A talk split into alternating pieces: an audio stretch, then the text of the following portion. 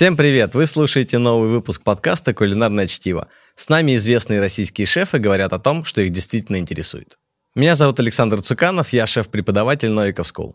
Сегодня мы хотим обсудить, наверное, самое главное – команду. Поговорим, по каким критериям шефы отбирают поваров на свою кухню. Выясним, нужно ли шефу быть тираном и узнаем, как поддерживать в сотрудниках трудовой энтузиазм. Мои собеседники сегодня – сооснователь сети Бургер Heroes и ресторана Дом культур Петр Рабчевский. Петь, привет! Привет! И бренд-шеф компании Dream Team Алексей Коневский. Леш, привет! Привет, привет, ребят! А, ребят, давайте начнем с того, что вы расскажете немного о себе, э, чем вы занимаетесь, каков был ваш путь в индустрии, что-то в свободном формате, чтобы мы узнали, и наши слушатели узнали о вас немного получше. Леш, давай начнем с тебя. У меня все началось, да, на самом деле, очень давно, еще с детства, потому что у меня отец э, шеф-повар.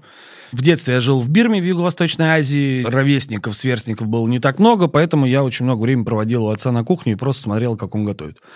А отцу было, соответственно, интересно не одному готовить, а мне что-то показывать, рассказывать и так далее. Я отработал в общей сложности 16 лет в группе компании Аркадия Анатольевича Новико. И последние 6 лет работаю в компании Dream Team бренд-шефом. У нас 8 ресторанов, 6 в Петербурге, 2 в Москве. На момент, когда я начинал работать в компании Dream Team, э, ресторанов в Москве не было, хотя я коренной москвич, поэтому я жил на два города. В общем, работал в Петербурге, отдыхал в Москве. И раз в неделю, два раза в неделю туда-сюда летал. Вот. Сейчас у нас в Москве смог барбекю на Трубной улице и тропист на Большом Черкасском переулке. Окей, это только то, что куда можно сходить в Москве. Ну, еще можно сходить к нам на пивоварню, кстати, она здесь недалеко находится. Э, и посмотреть, как мы варим пиво, продегустировать его. Ну, класс. И не только пиво, кстати, а еще и э, лимонады, несколько видов. Круто. Петь, а про себя немножечко, пару слов? После школы сразу пошел э, учиться на повара и работать с поваром. Девять лет отпахал. Я из Минска, из Беларуси. Приехал в Москву 8 лет назад. Не знал здесь ни одного человека. Приехал в никуда. Потом познакомился с э, ребятами. У них уже был вагончик Gears for Heroes. Присоединился к ним, и потом возник Burger Heroes. Burger Heroes уже будет в сентябре 6 годиков. Уже такой самостоятельный, Первый большой. класс пошли. Да. Есть проект Дом культуры, ему два года. Три будет в феврале. И проект For Fighters. Это азиатская, классная, доступная еда, большие порции, комфортная обстановка. Как-то так. Окей, в принципе, начало положено. Предлагаю переходить к вопросам. Первое, что хотелось бы вам задать, несмотря на то, что у вас невероятно большой опыт и пройдена дорога очень сильно большая, насколько быстро вы можете найти потенциального сотрудника себе в команду, сколько времени нужно на интервью и нужно ли интервью, то есть как вы набираете свой коллектив, свою команду?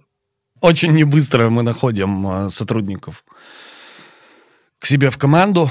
Очень долгий и сложный процесс отбора э, кандидатов. Вот мы перед тем, как начать запись, да, об этом говорили, что сейчас как никогда, в принципе, это очень сложно. Всегда было сложно, но сейчас это особенно сложно, потому что, во-первых, наши требования выросли значительно, и современные повара, современная молодежь, они э, совсем люди с другой планеты, нежели чем мы были в их возрасте. У меня 18 лет сыну, и я на примере моего сына могу сказать, что я в 18 лет был совершенно другим человеком. Хотя стараюсь воспитывать его не хуже, чем воспитывали меня. Но менталитет и взгляды на жизнь, просто жизненный опыт, он совершенно другой. И ценности совершенно другие. И сейчас, так или иначе, когда вот я, например, ищу к себе в команду ребят, я сравниваю так или иначе, да, ребят там 20 лет с собой в 20 лет. И понимаю, что я делаю совершенно неправильно, то есть это совершенно невозможно, потому что мотивации, которые были у меня, и мотивации у нынешних поваров, это совершенно разные истории, поэтому приходится постоянно что-то интересное придумывать. Ну вот давай, в качестве примера к тебе приходит потенциальный сотрудник на собеседование, вы созвонились, например, вы нашли на HeadHunter его или неважно где угодно, он позвонил через знакомых, вы пришли, с чего начинается ваш разговор, как строится вообще коммуникация? Если 10 лет назад я у повара спрашивал, где он работал, что он умеет, знает, что такое демигляс, э, лангустин там и устрица, то сейчас, э, в принципе, это вообще никакой роли не играет. Сейчас я сижу и общаюсь с человеком на абсолютно те темы, на которые открыто человек со мной разговаривает, для того, чтобы просто понять портрет вообще в целом человека, чем он увлекается, какие фотографии выкладывает в Инстаграм, э, какими соцсетями пользуется, путешествует, не путешествует и так далее. Профессиональные его качества на сегодняшний день не очень важны на старте, потому что мы обучаем всему абсолютно с нуля. Главное, чтобы у человека был интерес. И главное, чтобы ценности человека совпадали с моими ценностями глобально вообще в жизни. Если у нас э, схожие интересы, если у нас схожий подход к жизни, к отдыху, к работе, к семье и так далее, если мы понимаем, что мы на одной волне, значит, мы сможем работать, скорее всего, и вкладывать друг в друга знания и опыт какой-то. Ну, выходит, вы ищете личности, а не Безусловно. рядовых сотрудников просто. Безус- Или- Безусловно. Петя, а как у вас дела обстоят с этим? По поводу сложности согласен. э, Это процесс, который нужно постоянно корректировать.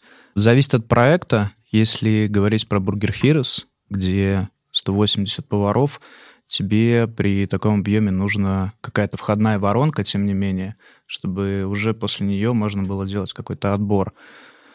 Постоянно меняем какие-то критерии. Вот только недавно портрет опять поменяли, потому что видим, что меняется и отношение к профессии повара у молодых ребят. Ну, они просто смотрят и думают, нафига мне идти в индустрию, которую постоянно закрывают. Типа, я лучше пойду курьером и там, сотку заработаю, да. И здесь тебе нужно объяснять, что ты можешь ждать в этом. Вопрос даже не в деньгах, а вопрос в каком-то вайбе.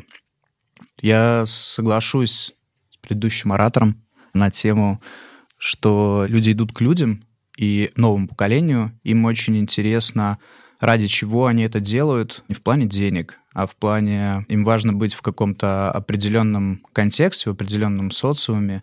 Ну, это называется красивым словом HR-бренд, да, ну, наверное, речь об этом, да. И в случае с Burger Heroes, да, это воронка и потом собеседование, которое уже определяют, что у человека в голове и какие у него дальнейшие планы.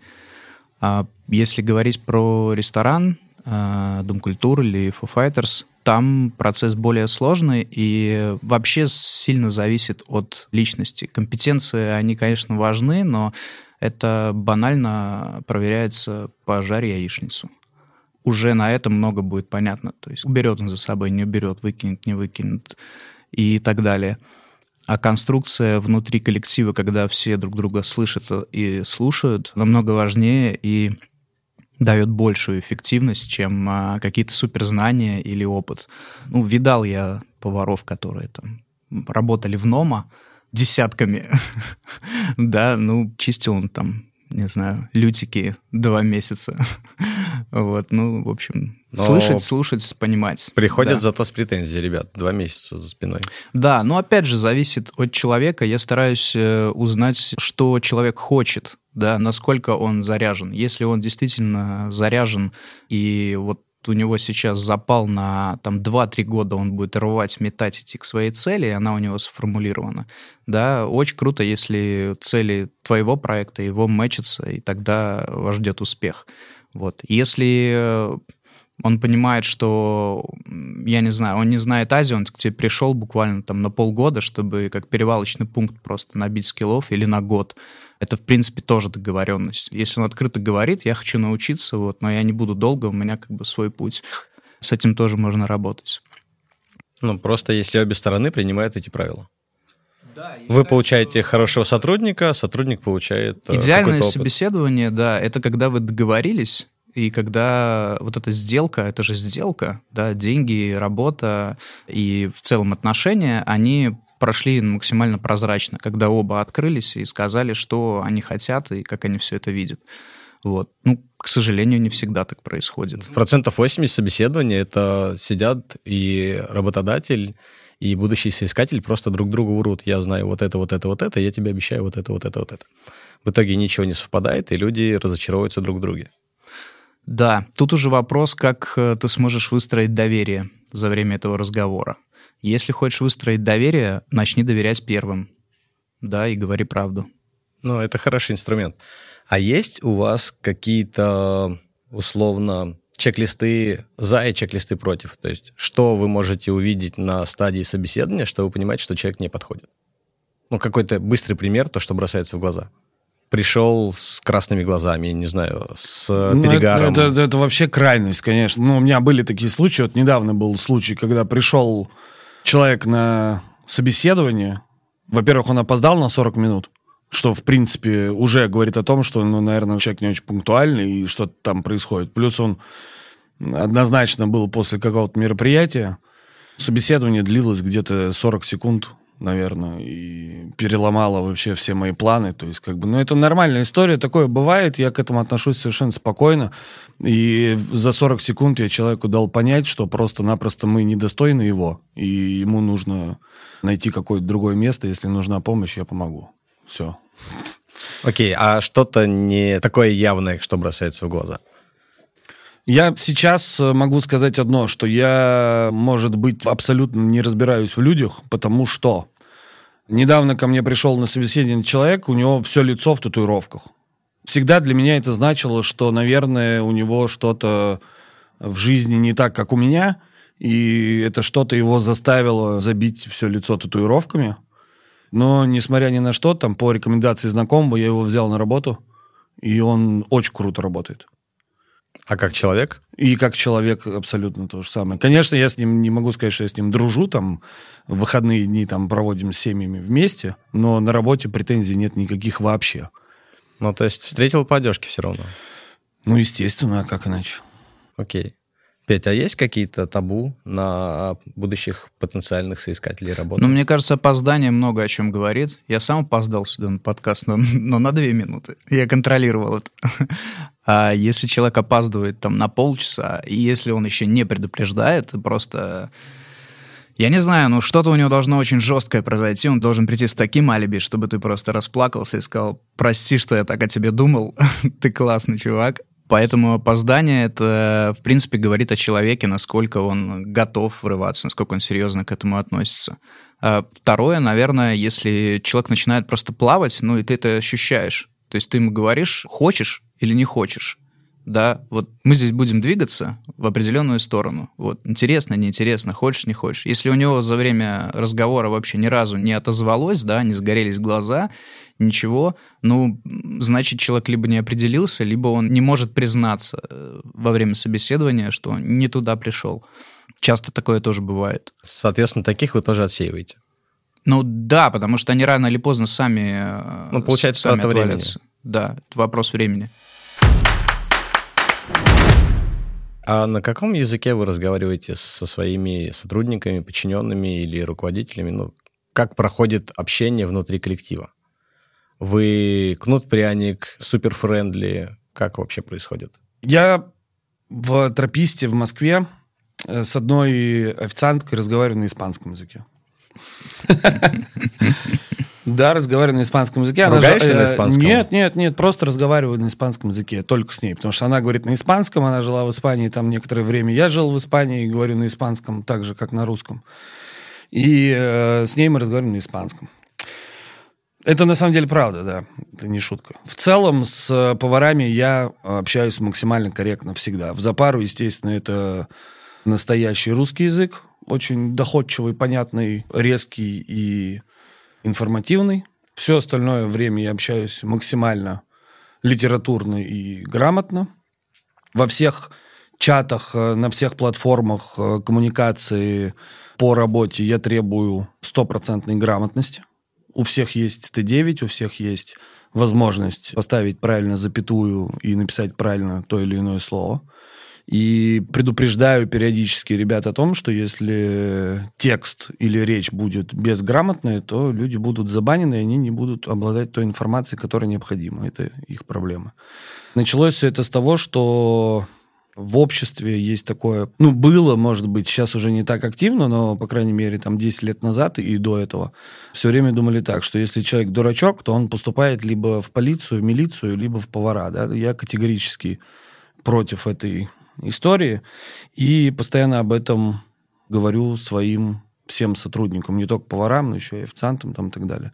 То есть грамотность, она должна быть в любом случае. Если ты безграмотен, значит, тебе нужно в первую очередь заняться этим, а потом уже и всем остальным. И действительно, я это очень жестко требую.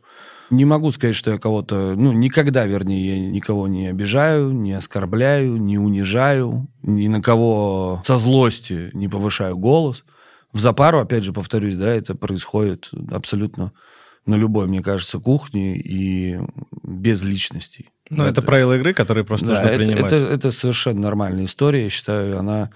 Ну, какая-то фраза может быстро встряхнуть, вернуть в реалии человека, выбить у него из головы какую-то панику и продолжить спокойно работать. Ну, я помню, кажется, когда только стартовала «Адская кухня», еще английская версия, где Рамзи просто орал, и многие шеф-повара брали с него примеры, начинали вести себя так же на кухне. Это вообще адекватно или нет? Я считаю, абсолютно нет. Но это не только Рамзи, это и иностранные шефы, которые приезжали в Россию в 2000-х годах, они все себя так вели. У них всегда на раздаче были разбитые э, столы, морозильные, холодильные, лари, и всегда стояла какая-то эмоционально очень напряженная обстановка. Я работал с такими шефами немного, недолго, потому что я понимал, что мы, повара, мы на работе проводим слишком много времени и физически устаем очень сильно, и морально мы должны быть максимально в комфортной обстановке. И я эту комфортную обстановку лично своими руками создаю. Самое интересное, у владельцев компании моей, у Леши Бурова и Паши Кокова, отношение к людям и к атмосфере в предприятии абсолютно точно такое же, как и у меня. То есть мы всегда за людей. Ну, я думаю, вы иначе не работали бы вместе, и конечно. ваше комьюнити не было бы Конечно, сейчас. конечно. Окей, Петя, а как у вас дела обстоят?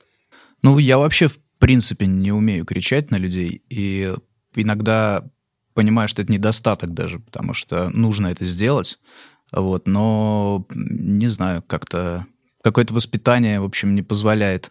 Поэтому я понимая, что не смогу кричать, пытаюсь э, заранее просто договориться с людьми о том, что если что-то идет не так, есть некие правила, три предупреждения, и потом будет расход. И в случае с коммуникацией в запару, да, есть множество факторов, которые влияют на всех, и там 14-часовой там смена, все что угодно может произойти, но если происходит какая-то ситуация, когда идут постоянные крики, да, ну, значит, кто-то виноват. А скорее всего, оба, да. Если такое происходит, просто человеком, ну, проще проститься, чем продолжать это насилие. Но я, в свою очередь, убежден, что крик — это показатель слабости человеческой. И если ты не можешь никак решить ту или иную ситуацию и только переходишь на крик, значит, ты слабый человек. Отчасти это не всегда абсолютно, но иногда, кроме крика, нет другого инструмента. Но если крик, типа, по щелчку, то это слабость. Просто человек не может донести. Иногда... Ну, либо это сценарий. Отчасти может быть, но иногда, когда тебе в спокойной форме говорят, что ты не прав, ты думаешь, господи, лучше бы на меня кричали сейчас. И вот это, когда тебе спокойно, тихо говорят, что ты ничтожество, это значительно хуже, наверное. Но, опять же, это очень сильный инструмент. Касательно крика, я по-прежнему, да, убежден, что это слабость. Окей, а есть какие-то у вас плюшки на работе? То есть за что можно получить поощрение? Как это работает? Есть ли система какая-то в этом? Смотри, у меня в компании полностью 4 года назад отменена система штрафов. Абсолютно полностью. То есть мы... Денежных штрафов. Да, я был одним из инициаторов этой истории, потому что деньгами штрафовать сотрудника абсолютно бессмысленно, да, сотрудник покупает свою оплошность, и потом ты не можешь ему ничего предъявить, потому что он за это заплатил. И мы отменили абсолютно все штрафы. У нас есть система, как в футболе, желтая красная карточка. Желтая карточка имеет э, срок действия, она спустя какой-то срок, установленный руководителем, может быть э, аннулирована. А красная, естественно, ну, вторая желтая, она же может быть сразу красной, может быть вторая желтая и автоматически красная, да, то есть это увольнение сотрудника. Их не так много у нас э, в компании за 4 года выдалось, слава богу. Желтые карточки периодически происходят, да, потому что есть э, определенные взгляды компании на работу и на жизнь. Соответственно, если человек их нарушает, то он получает карточку. Да, там опоздание, там, уважать чужой труд, быть жадным до знаний, ну, их там много. Вот. Плюшек вообще в целом много.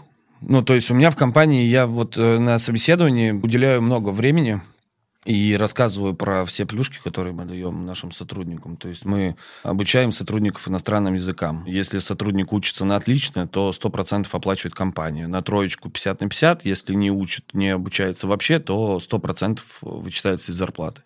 Мы даем возможность ребятам э, заниматься спортом и заключаем на уровне компании специальные договора с крупнейшими спа и фитнес-центрами в Москве, в Петербурге и даем возможность людям там за 2000 рублей в месяц получать полный спектр услуг, который стоит 25 тысяч рублей в месяц.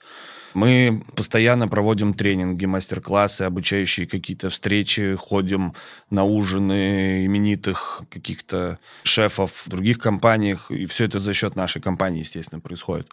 Два-три раза в неделю мы проводим в каждом заведении завтраки общие, накрываем большой стол перед рабочей сменой, за который садятся абсолютно все сотрудники ресторана и вместе завтракают.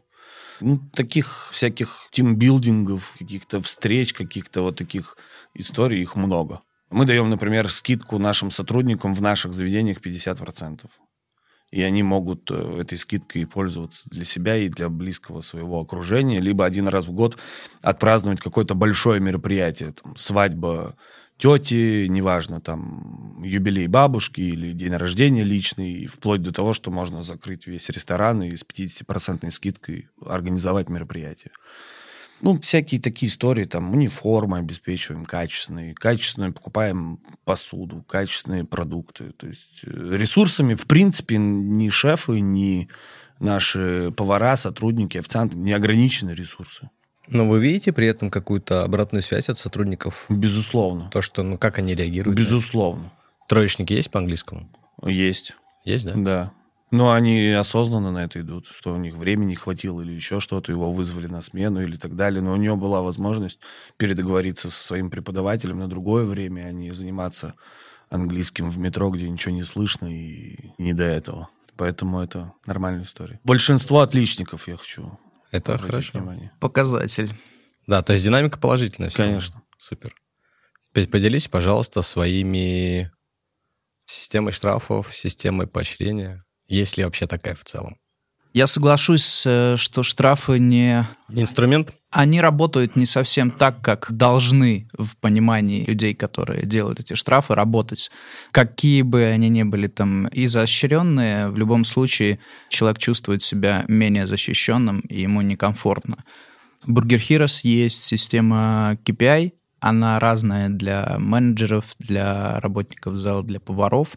И с точки зрения штрафов, наверное, единственное, что есть, это честная договоренность по поводу результатов инвентуры. И то все зависит от управляющего, который потом защищает этот объект, он, в принципе, может обосновать любую позицию. Но, опять же, это все очень динамично. Ты можешь сменить поставщика, у тебя могут прийти там другое сырье с другим процентом отхода, и это уже либо технолог, либо шеф, ну, кто-то мог э, просто не отработать, и у тебя поплыл результат. Поэтому, в принципе, все можно обсуждать. У персонала есть, конечно, скидка внутри заведения. У них есть тимбилдинги, ну, в ДК, как в ресторане, да, это завтрак с утра, вся команда. Причем вместе с залом это стол, где обязательно есть зал, они сели, они высказали друг другу в лицо все, что происходило на прошлой смене. Ты, козел, там, вот это там стояла на раздаче, а у меня стол там это, они не дали. Чтобы это не превратилось в конфликт во время смены, чтобы они с утра все выговорились и погнали дальше работать. Ну и, конечно, какие-то корпоративы, где каждый начинает уже проявлять себя как личность, девочки наряжаются, мальчики тоже, все приходят, ну и дальше заканчивается, как заканчивается, вот, в том числе новыми социальными ячейками. вот. Но вообще ресторан такая постоянная история с созданием ячеек, потому что ты проводишь там очень много времени. Э, это правда. Там, смены по 10, по 12 часов. Часто люди в молодости работают э, много смен, и ты проводишь с этими людьми большое количество в повышенном эмоциональном состоянии, когда у вас сел целый зал, вы отбились, и у вас есть э, повышенный уровень серотонина, и в этот момент происходит там много каких-то коннектов. Что говорить, у меня жена шеф-кондитер бывшая. 20 лет уже вместе. Да. Как говорил мой один товарищ, у бармена есть три беды. Это варикоз, алкоголизм и жена-официантка. Вот здесь примерно так же. Вырежем. Так, окей, давайте обсудим вопрос мотивации и выгорания сотрудников. Насколько часто встречающаяся эта проблема и как вы поступаете с тем, чтобы ваши сотрудники не выгорали?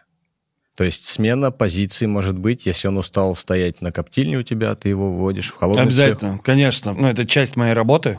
Я слежу за шефами, за ключевыми сотрудниками, стараюсь следить во всей компании, и мы все стараемся за этим следить. И просто взять, уволить человека из-за того, что он не справляется с той или иной задачей, никогда в жизни такого не происходит. Первое, что я стараюсь сделать, это поменять его роль, может быть, поменять его конкретно место работы, может быть, цех, может быть, должность внутри компании, может быть, все что угодно, да, то есть, как я уже говорил, очень сложно подобрать человека единомышленника глобально по жизни, поэтому если этот человек работает у нас, и особенно если он работает долго и не справляется, перестает, например, справляться с своими задачами, значит, мы всегда передоговариваемся, и я всегда стараюсь это делать либо с удержанием такого же оклада, либо даже с каким-то повышением, но переменной роли, может быть, в компании, да, так у нас там один шеф стал технологом, да, он стал получать больше зарплату, стал заниматься просто чуть-чуть другой работой, более комфортной для него в графике и в нагрузке мы пробуем менять, например, там дневную смену на ночную смену. Да, вот мы недавно, там год назад, ввели в смолке ночную смену поваров. Сначала все отказались. Потом два человека попробовали, им тяжело. Мы их вернули в день. Э, они на, в сравнении работы днем ночью стали работать днем намного комфортней. А другие, наоборот, говорят, блин, мне так кайфово в ночь работать, мне никто не дергает, у меня нет заказов, у меня есть план, я сам себе его приоритеты расставил, музыку включил, и все. И мне вообще вот максимально я хочу работать только так.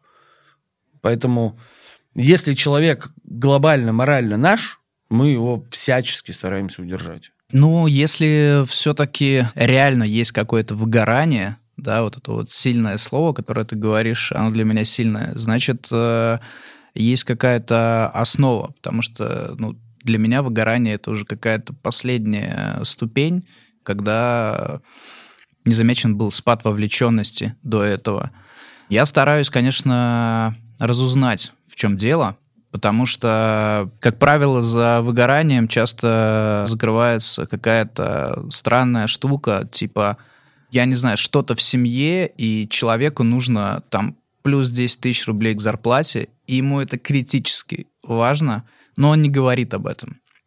И он будет придумывать какие-то отмазы, что-то еще там, да, и ты, и ты пытаешься это сделать, не понимаешь, да, поэтому я пытаюсь как-то развернуть и спросить, вот докопаться до глубины и ответить на вопрос, типа, в чем вообще проблема, да, или там ему не нравится что-то в самом проекте, да, то есть у него там есть какие-то принципы, и он э, не говорил о них, и вот это вот вылезло, да, а если человек открыто говорит, что, блин, задолбался на хоспере стоять, вот все просто уже никак, да, при этом он живчик и адекватный, да, это смена.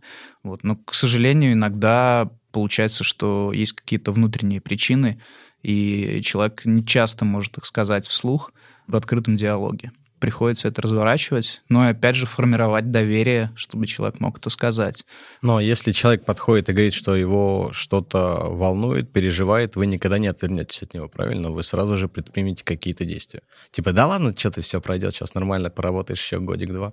Такого нет. Но это же нет смысла, поработаешь годик-два, но человек просто уйдет. Это все равно эта задача никуда не убежит, да, то есть ее нужно решить. Ну, конечно, зависит от требований. Вертолеты миллион долларов, ну, это нереально. А если речь идет там о каких-то нюансах, ну, опять же, о каких нюансах, что нужно сделать Ну, по мере поступления и по мере возможности решения проблемы. Круче, конечно, заранее э, сформировать такие отношения, чтобы все все говорили э, сами и не в пике, когда уже все, типа, вот там заявление или что-то, а когда человек говорит на уровне, когда у него возникает он приходит и говорит, блин, у меня маленькая вовлеченность, я теряю обороты я чувствую это. Если он еще и отрефлексировал сам и пришел с конкретным э, решением, вот нужно сделать вот это, да, но это просто идеально. Как часто таких сотрудников встречаешь? Очень редко, очень редко. Вообще люди 95% говорит просто, чтобы сказать. Они не слушают. И это навык, э, который нужно просто развивать в людях, делиться им, на собственном примере показывать. А конфликты на работе случаются ли у вас между сотрудниками, типа сменщики, шеф, управляющий, повара, официанты? Есть ли они и как вы с ними боретесь? У меня, пока я работал линейным поваром, такая была история, все работали 2-2, 3-3. И работали посменно, и не пересекались. И в тот момент я наблюдал постоянные конфликты между всеми подразделениями, которые работают в графике посменном и не встречаются друг с другом. В моих э, сейчас заведениях ни в одном заведении нету ни одной позиции, где бы повара работали посменно и не пересекались между друг другом. Всегда все графики выстроены таким образом, что они работают несколько дней в разные дни и несколько дней в неделю работают вместе на одной позиции. Все работают со всеми. Да, все работают со всеми, и все максимально работают на разных позициях. Понятно, что девочку мы не поставим работать там на смокер или на хоспер или там еще куда-то, но мальчики работают на всех позициях, включая холодный цех, пекарню и кондитерский цех и так далее. И все пересекаются, все общаются, и есть определенные чек-листы, стандарты по позициям, по холодильникам, очень четко прописанный, что исключает полностью вот эту вражду между одной сменой и другой сменой. Потому что, опять же, повторюсь, да, в моем опыте работы на линейной позиции вот эти конфликты возникали постоянно. Сейчас я не помню, честно, каких-либо за последние там, пять лет конфликтов между поварами, между собой или между поварами и официантами, или между официантами. Я не помню конфликтов вообще. Бывают э, разногласия какие-то сильных личностей, которые, как правило, работают на руководящих должностях, то есть там управляющего и шефа. Могут быть какие-то споры, которые выходят за рамки их личного общения, доходят до меня или доходят до владельцев компании, и мы подключаемся, стараемся найти правду в той или иной ситуации, но я не могу сказать, что это конфликт конфликтов, личных обид, личных каких-то оскорблений или личных каких-то вообще категорически быть не может. Нужно стараться формировать личную ответственность. Вот это вот пересечение смен, с чем я полностью согласен, оно убивает вот это, ну все, моя закончилась, на следующий день, там, следующая и так далее. Когда у тебя есть личная ответственность друг перед другом, когда вы посмотрели друг другу в глаза и так далее, у вас возникает другой уровень коммуникации. А конфликты как э, способ коммуникации — это плохо, и такого быть в принципе не должно, но и это долго не держится, просто неэффективно как постоянный способ коммуникации. Конфликты, как какие-то единичные проявления, как правило, они в запару, они ну, среди линейки возникают и просто решаются на месте их э, руководителями. Если руководитель не может решить, ну, значит, просто конфликт эскалируется, и дальше он просто будет как ком нарастать и выйдет в какую-то другую ситуацию. Ну, либо если не понимает, значит, э, просто, наверное, есть какие-то проекты, в которых это котируется. Адская кухня. Okay. Ну, на правах рекламы, да, легкая интеграция. Один из важных постулатов, да, нам не все равно. И все. Когда становится все все равно, тогда нужно что-то менять в жизни глобально. Не в работе дело не уже. в позиции, да, на работе, а просто глобально в жизни. У нас есть в компании шесть штатных психологов, к которым можно бесплатно прийти и поговорить о чем-то. Я ни разу не ходил, слава богу, пока. Но они есть. И я знаю, что у них за пара с утра до вечера и расписано все на там, два месяца вперед. Вот. Ну, да просто по-человечески нужно ко всем относиться. Нужно быть человеком и, соответственно, требовать к себе человеческого внимание, отношения и все. Ну, просто вопрос в том, что про ваши компании ходят, плохо назвать это слухами, но очень сильная, хорошая комьюнити. И Да. вы, как люди, руководители, хотелось бы, чтобы вы поделились, как вы создали это комьюнити. Нету рецепта у меня. Я не знаю, какой чек-лист составить. Ну вот, о чем и речь. Оставайся, Просто просто, оставайся, человеком, да, и это всё. отличный Вот, совет. вот, вот мы говорим там про адскую кухню, там про Гордона Рамзи, про Костю Ивлева, да. Костя Ивлев, блин, потрясающий мужик. Я с ним знаком с 2000 там какого-то первого, второго, третьего года. И неоднократно приезжал к нему на адскую кухню, и мы с ним пересекались где-то на каких-то этих самых. Есть сценарий, есть шоу, есть жизнь, есть работа, есть отдых.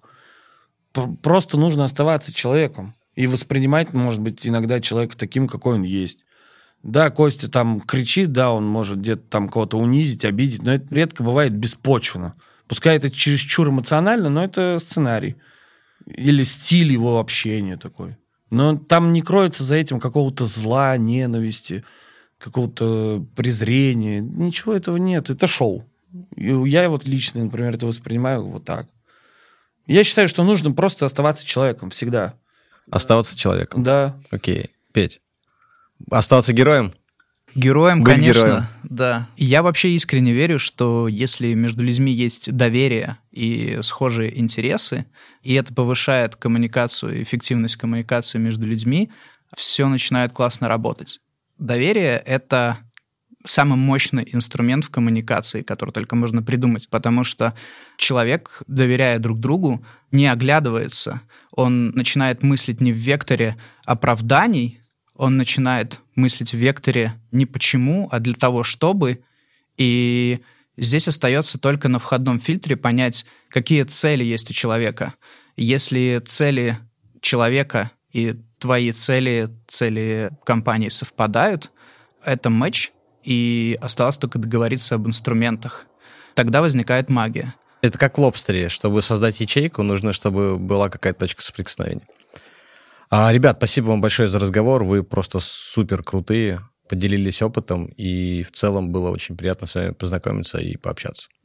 Спасибо вам. Да, спасибо, до новых встреч. Пока-пока. Пока. Всем пока. Спасибо всем, кто нас слушал. До встречи в следующем выпуске. А пока не забывайте ставить нам оценки и оставлять комментарии на тех платформах, где вы нас слушаете. Делитесь ссылками с друзьями и подписывайтесь на аккаунты Новиков School в Фейсбуке и Инстаграме. Ссылки есть в описании подкаста. Пока.